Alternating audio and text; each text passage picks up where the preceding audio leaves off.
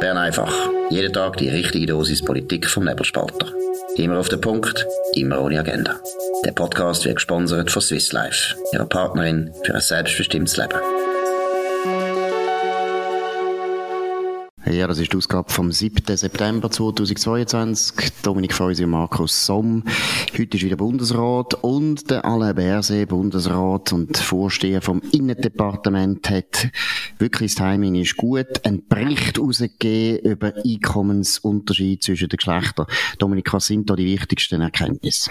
Ja, streng genommen ist es Bundesamt für Statistik, aber ohne Suaki Malipons, oder? Es kommt mit im Abstimmungskampf über den HV ein Kundenbericht Bericht darüber, wo die Einkommensunterschiede zwischen Frauen und Männern anschaut, und zwar der sogenannte, das habe ich noch nie gehört, Gender Overall Earnings Gap. Der GOEG heißt der, es gibt wie immer eine tolle Abkürzung dafür, und der ist 2018 bei 43,2 Prozent äh, gelegen. Das bedeutet eben, dass äh, das Fra Fraueneinkommen im Erwerbsalter zwischen 15 und 64 ähm, äh, riesiger Unterschied war, um 43 Prozent äh, kleiner war. Und das ist natürlich ein riesiger Skandal. Das teilt sich dann auf in Gender Pension Gap und in äh, Gender ähm, Pay Gap und in alle diese wunderbaren Sachen. Aber ich glaube eben, das entscheidende Wort ist, und deshalb muss man da immer auch einen englischen Begriff wieder einführen und eine neue Abkürzung bringen. Das entscheidende Wort ist nämlich overall. Das heißt also über alles hinweg. Und es ist ganz eindeutig, dass man das Wort hat müssen einführen, weil man jetzt ja eigentlich nur noch absolute Einkommen tut unterscheiden. Weil der Punkt nämlich, das tönt ja noch wahnsinnig viel, oder? Die 42 oder 43 Prozent, die du gesagt hast, das ist schon wahnsinnig viel.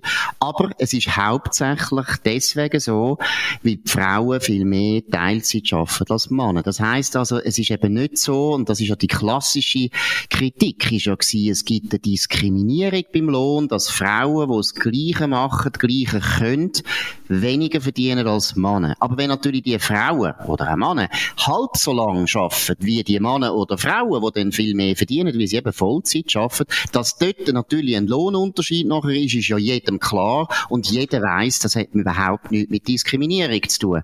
Und das ist ja äh, wirklich, finde ich, sagenhaft. Das zeigt erstens, dass Overall haben sie einfach müssen einführen, weil sie nämlich jetzt langsam merken, die sogenannte Lohndiskriminierung, die sie jetzt seit 20 Jahren suchen, sie haben dann immer am Schluss gesagt, es gibt immer noch einen unerklärten Teil. Der unerklärte Teil ist jetzt immer kleiner geworden in den letzten Jahren. Und Offensichtlich ist er jetzt so klein, dass man muss overall das Wort einführen, damit man eben alles kann einbeziehen und dann heißt dann eben auch Trente, das heißt Teilzeitarbeit und so weiter. Es zeigt natürlich, mit welcher Verzweiflung die probieren, eigentlich eine Botschaft aufrechtzuerhalten, die eben so offensichtlich immer weniger stimmt. Ja, und dort, wo es nicht anders geht, dort ignoriert man einfach die neueste Forschung, also gerade bei den Lohnunterschied, oder? Der sogenannte unerklärliche Lohnunterschied, ähm, wo man dann gleichsetzt mit Diskriminierung, oder? Dort tut man mehrere Studien, sei es von St. Gallen oder auch von Basel, ähm, tut man einfach ignorieren, wo zeigen, dass äh, der, der Statistik sehr viel lohnrelevante Merkmale fehlen, wo, wenn man sie hätte, würde der unerklärbare Lohnunterschied dann eben plötzlich erklärbar werden, respektive verschwinden. Das äh, kommt einfach nicht vor, wenn man dann die Studie aufmacht. Ich verlinke die Medienmitteilung unten dran, da kann das jeder selber schauen. Und noch lustiger ist es bei dem, beim Gender Pension Gap, oder? Wir haben schon mal darüber geschrieben. Da geht man einfach davon aus, ähm, dass verheiratete Paar, dass dort eine Frau, die eben vielleicht Hausfrau war, den Haushalt gemacht hat, dass die eben diskriminiert ist, weil sie dann logischerweise keine zweite Säule hat und dass sie jeden Tag um ein Servila muss betteln. Wir haben es bei Bern einfach schon mal darüber geredet. Da tut man einfach, also völlig an der Lebensrealität vorbei, alles zusammenwursteln und dann gibt's eben den Overall Earnings Gap, wo ganz, ganz schlimm aussieht und den pupt man dann im Abstimmungskampf raus. Das ist einfach, es genau. ist nicht, nicht mehr seriös. Gut, wobei, eben, ich muss sagen, die Medienmitteilung ist so geschrieben, dass man merkt, die Leute, die das geschrieben ja, haben, die sind, die sind verzweifelt. Die sind verzweifelt, weil sie können eigentlich nicht mehr bringen, ja, Diskriminierung ist gross. Dort und dort haben wir einen Chef kennengelernt, wo jedes Mal, wenn eine Frau sich vorgestellt hat, hat er gerade den Lohn gekürzt um äh, 20 Prozent. Das Beispiel, das alte Klischee aus dem dem 13. Jahrhundert, wo man einmal verhandelt hat in der Stadt von der Eidgenossenschaft, das ist einfach vorbei. Und deshalb müssen sie es jetzt immer wieder bringen, aber sie tun es immer defensiver bringen. Aber der Punkt, du hast es erwähnt, ist natürlich schon, und das ist wirklich irgendwo schon noch eigenartig. Man nimmt Wunder, man nimmt, es nimmt einem Wunder, was ist das Timing. Der Alain Berset tut sich äh, stark machen für die AHV-Revision, wo ja äh, gewisse Angleichung von der Geschlechter bringt, vor allem beim Rentenalter. Er ist da auf der Seite von der Bürgerlichen, er ist gegen die eigene Partei, er ist gegen Gewerkschaften und ausgerechnet jetzt im absoluten Abstimmungskampf kommt jetzt die Studie raus, wo man wahrscheinlich schon vor drei Monaten fertig hat, aber die kommt jetzt genau raus.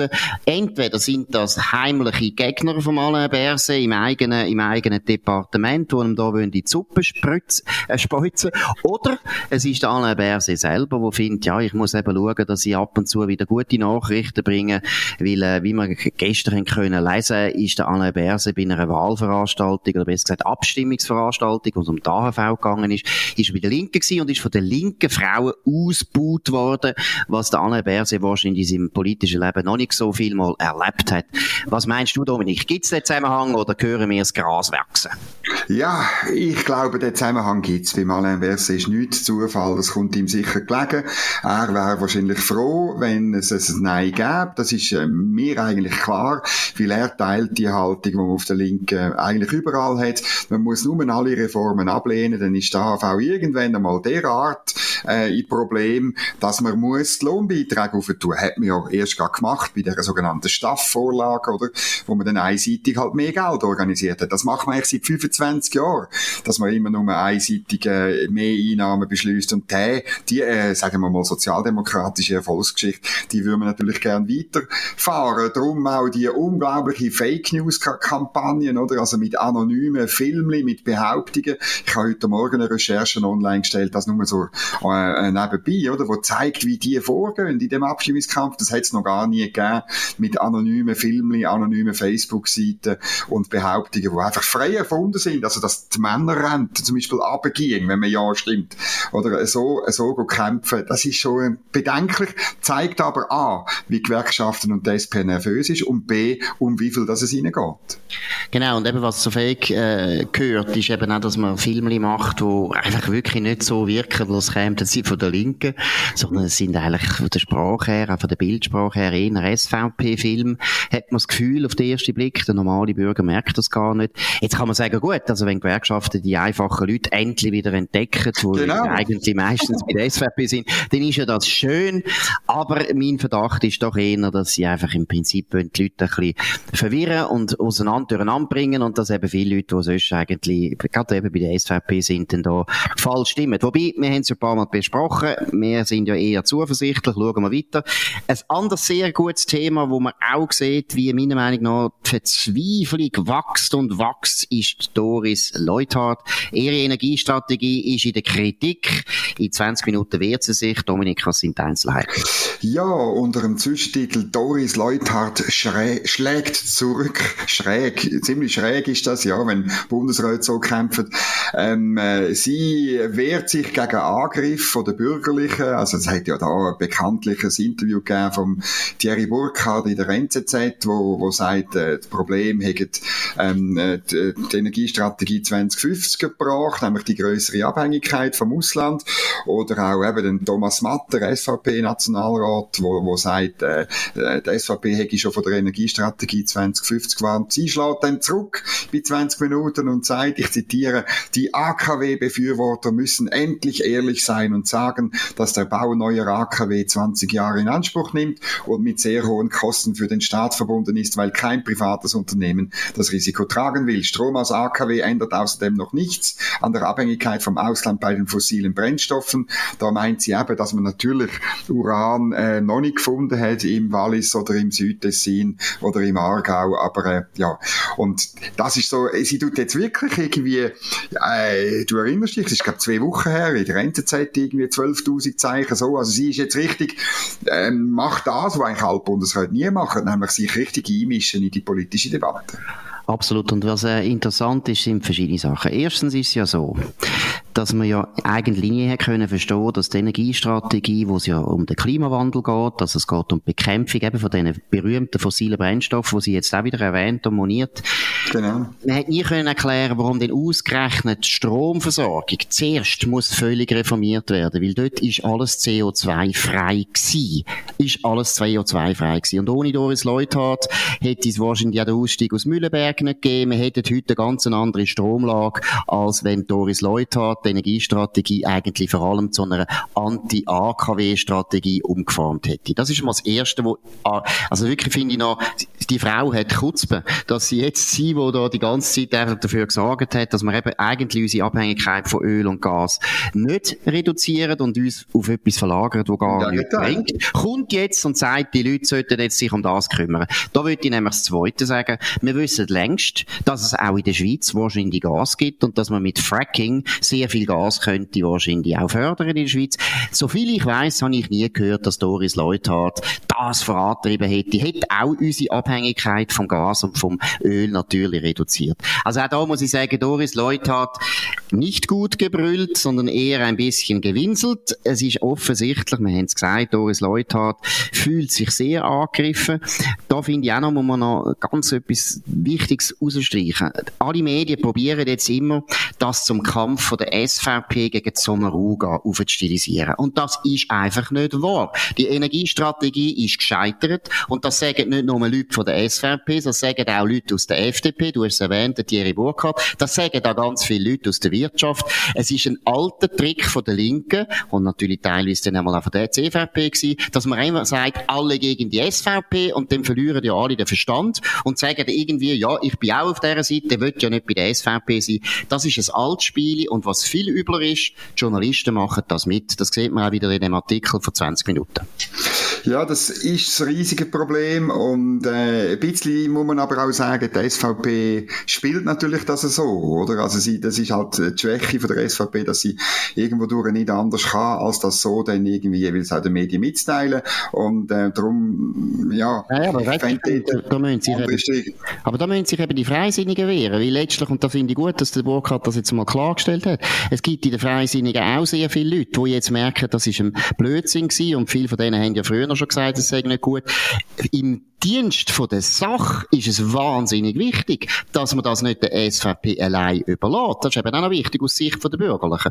Und das, da hast du schon recht. Natürlich kämpft die SVP natürlich mit offenem Visier gegen, gegen, gegen Sommaruga. Aber letztlich ist es klar, es geht da nicht um eine parteipolitische Auseinandersetzung, sondern es geht ganz einfach darum, haben wir noch Strom oder haben wir keinen Strom? Also vor allem, wenn es eine parteipolitische Auseinandersetzung wird, dann ist klar, dass wir keinen Strom haben werden. Nur herzlich, nur, ja, ich sage jetzt herzliche Nebennote von dem Artikel ist, dass Anetta Bundi, das ist Kommunikationschefin von der Simonetta Sommaruga und eben früher Kommunikationschefin von der Doris Leuthard, natürlich der Doris Leuthard auch noch als Sekundantin hinten höselt und sich vehement gegen die Vorwürfe der Bürgerlichen wehrt und sie sagt, ich zitiere, gescheitert ist jene Politik, die blind auf Gas- und Ölimporte gesetzt, die Schweiz so abhängig und verletzlich gemacht hat und den Ausbau der einheimischen Energie Energien im Inland bekämpft hat. Zitat Ende. Und das ist insbesondere, ist das ein, ich sage jetzt wirklich ein hohler Satz, weil ja die Energiestrategie offiziell, man kann es nachlesen in der Botschaft von 2013, vorgesehen hat zur Sicherung von der Energieversorgung drei große oder neun kleine Gaskombi-Kraftwerke, oder? Und die Kraftwerke, die hat man dann in Abstimmungskampf, hat man das dann zum Verschwinden gebracht. Und, wo es Jahr gegeben hat, hat weder Doris Leuthard noch ihre Nachfolgerin Simonetta Sommaruga irgendetwas gemacht, um die Kraftwerke zu bauen. Und jetzt hat man müssen Reservekraftwerke posten, wo mehrere tausend Liter Öl äh, brauchen, oder? Und darum ist der Vorwurf, äh, es geschieht gescheitert ist jene Politik, die blind auf Gas- und Ölimporte setzt. Aus dem Maul von der Kommunikationschefin von dem Departement, wo jetzt gerade Ölkraftwerk postet und, und äh, aufstellen wird im Bier im Aargau. Das ist schon einfach, das ist einfach gruselig. Das, Absolut. Also ich würde sagen, es ist wirklich verlogen. Es geht in die gleiche Kategorie Kutzpe. Weil, äh, was man dann auch muss sagen, oder, wenn dann Danietta Bundi so fast äh, patriotisch darauf hinweist, man hätte äh, inländische Produktion bekämpft. Ah ja, ich habe gemeint, ihr Departement ist es ja gewesen, wo die AKW hat wollen aufgeben und die AKW sind, soviel ich weiß, inländische Stromproduktion gewesen. Also es ist alles falsch, was sie sagt, aber umso fälscher, dass die Leute reden, umso sicherer kann man sein, dass sie eben selber wahrscheinlich merken, dass sie nicht mehr so wahnsinnig gute Argumente haben. Und du hast vorher erwähnt, ich will es auch noch einmal einfach wiederholen. Es ist sehr außerordentlich, dass ein Bundesrat, wenn er nicht mehr im Amt ist, sich für seine vergangene Politik noch rechtfertigt. Das ist eigentlich aus meiner Sicht immer schon klar, dann hast du verloren. Dann hast du einfach verloren, musst es nicht mehr bringen, weil es ist so offensichtlich, als Bundesrat hat man auch, wenn man eben pensioniert ist, eine unglaublich starke Stellung in dem Land und die Stellung hat man ja auch deswegen, weil man sich ja nicht mehr in die Tagespolitik einmischt und nichts mehr dazu sagt. Und das ist eigentlich der Punkt, wo Doris Leuthard sich müsste beherzigen. Aber man merkt es, oder? Es ist, äh, es geht so gegen den Strich, dass sie jetzt da nicht gewonnen hat, dass sie nicht Recht bekommen hat, weil sie hat das ja schon mit einer unglaublichen Selbstgerechtigkeit vertreten, die Energiestrategie. Es wurmt sie offensichtlich, sonst wäre sie jetzt nicht in allen Medien. Das ist so. Jetzt müssen wir noch über ein Thema reden, wo möglicherweise im Bundesrat ist, also wo sicher schon war und man hat es dann weiter rausgeschoben. Zum äh, jetzigen Zeitpunkt, wo wir Bern einfach aufnehmen, ist aber der Entscheid noch nicht ähm, äh, bekannt worden. Das ist nämlich der Neutralitätsbericht. Und äh, das ist so ein bisschen, ein, ein, wie soll ich sagen, eine verknorkste Sache. Der, äh, das Außendepartement, also vom Bundespräsident Ignazio Cassis, hat fünf Vorschläge in eine Ämterkonsultation geschickt. Die haben wir auf nebelspalter.ch gleichzeitig wie die neue Zürich Zeitung. Und da wird offenbar hinter der Kulisse ist es äh, ein Ringen im Gang da drüber, darum dauert es auch länger, weil eigentlich hätte der Bericht schon Ende August müssen im Bundesrat äh, verabschiedet werden. Jetzt sind schon zwei Sitzungen mehr ins Land gezogen und wir sind immer noch nicht so weit. Und das hätte damit zu tun, dass von diesen fünf Varianten ja letztlich äh, dass keine richtig gut funktioniert. Und das, wir haben es schon ein paar Mal gesagt in Bern einfach. Vielleicht ist es gescheiter, man soll nicht immer Bericht schreiben und nicht immer über Neutralität reden, sondern man soll einfach sagen, wir sind neutral und dann machen, was wir immer gemacht haben, nämlich äh, ein bisschen, ein bisschen eine agile Haltung dem gegenüber einzunehmen. Absolut. Und ich meine, also ich finde fast das Schlimmste ist, dass man Bericht schreiben lässt und dann, das haben wir gesagt, noch von Leuten, wo man eigentlich schon weiss, in welche Richtung dass das geht, das ist nicht gut. Aber ich bin auch der Meinung, das Beste wäre, jetzt vor allem aus Sicht von Ignazio Cassis, wo ja in einer schwierigen Position ist, weil er ist, er ist ein liberal-konservativen eigentlich und äh, ist ja wahrscheinlich, was Neutralität betrifft, durchaus auf der, auf der traditionelleren Seite. Für den Cassis ist das so, nicht lohnend, wenn er sich da gross geht, geht engagieren und gross geht, exponieren. Das, das tut ihm niemand danken. Es ist auch für die FDP aus meiner Sicht keine gute Idee, jetzt da gross Neutralität zu spielen, weil Christoph Blocher wird jetzt dann bald die Neutralitätsinitiative bringen, dann wird man nicht mehr anders können. Aber auch dann wird das für die FDP nicht ganz einfach sein, weil ich bin absolut überzeugt, wir haben es ja gesehen bei den Wahlumfragen, für die FDP ist es viel, viel besser, wenn sie ein bisschen bürgerliches Low-Profile hat, wenn sie gar nicht so wahnsinnig sich eben vor allem nicht auf die SVP einschüsst, weil das führt immer dazu, dass nachher der linke Flügel, von der FDP viel zu fest sich exponiert und Zeug sagt, wo ich dann muss sagen, eben, ich bin auch freisinnig, muss sagen, also komm, geht's euch eigentlich noch, also dann muss ich gerade SVP wählen oder muss ganz gar nicht mehr wählen. Ich bin überzeugt, es wäre viel besser für den Cassis, das einfach sehr, sehr low profile zu halten. Was der Gassis in dem Entwurf vorhat, also ob es er ist oder sein Departement, das ist noch ein bisschen schwierig, weil wir ja äh, ersten Bericht haben aus dem äh, sogenannten äh, Ämterkonsultationsverfahren. Aber es ist klar, es dominiert die sogenannte kooperative Neutralität. Das hat der Ignazio Gassis auch schon gebraucht, das Wort. Das erste Mal im WEF in Davos. Ähm, der Begriff ist eben ziemlich schwammig. Ich habe das auch mit dem Gerhard Pfister von der Mitte, der Präsident von der Mitte, besprochen. Er sagt, er wüsste nicht genau, was er sich darunter vorstelle. Er will darum dann einmal den Bericht lesen zuerst. Aber das würde irgendwie bedeuten, dass ähm, die Schweiz ähm, letztlich bei Sanktionen und so halt eher mitmacht bei der EU und bei der NATO und eher Kriegsmaterial auch an Kriegsparteien könnte liefern. Wie siehst du das? Ja, das geht natürlich in die Richtung und das ist natürlich der, der Wunsch von sehr vielen alten, sehr alten, der René Reinhoff zum Beispiel, einer der berühmtesten von dem Vertreter, vom Euro-Turbo-Flügel, wo immer gefunden haben, wir müssen alles wegsprengen, was der alte Nationalstaat Schweiz ausgemacht hat, weil sonst kommen wir nie in die EU und Neutralität, wo ja lang, jetzt schon, aber lang wäre es nicht einmal so ein Hindernis gewesen für den EU-Beitritt. Da haben sie von Anfang an ins Visier genommen, von Anfang an die Neutralität wollen in die Luft sprengen.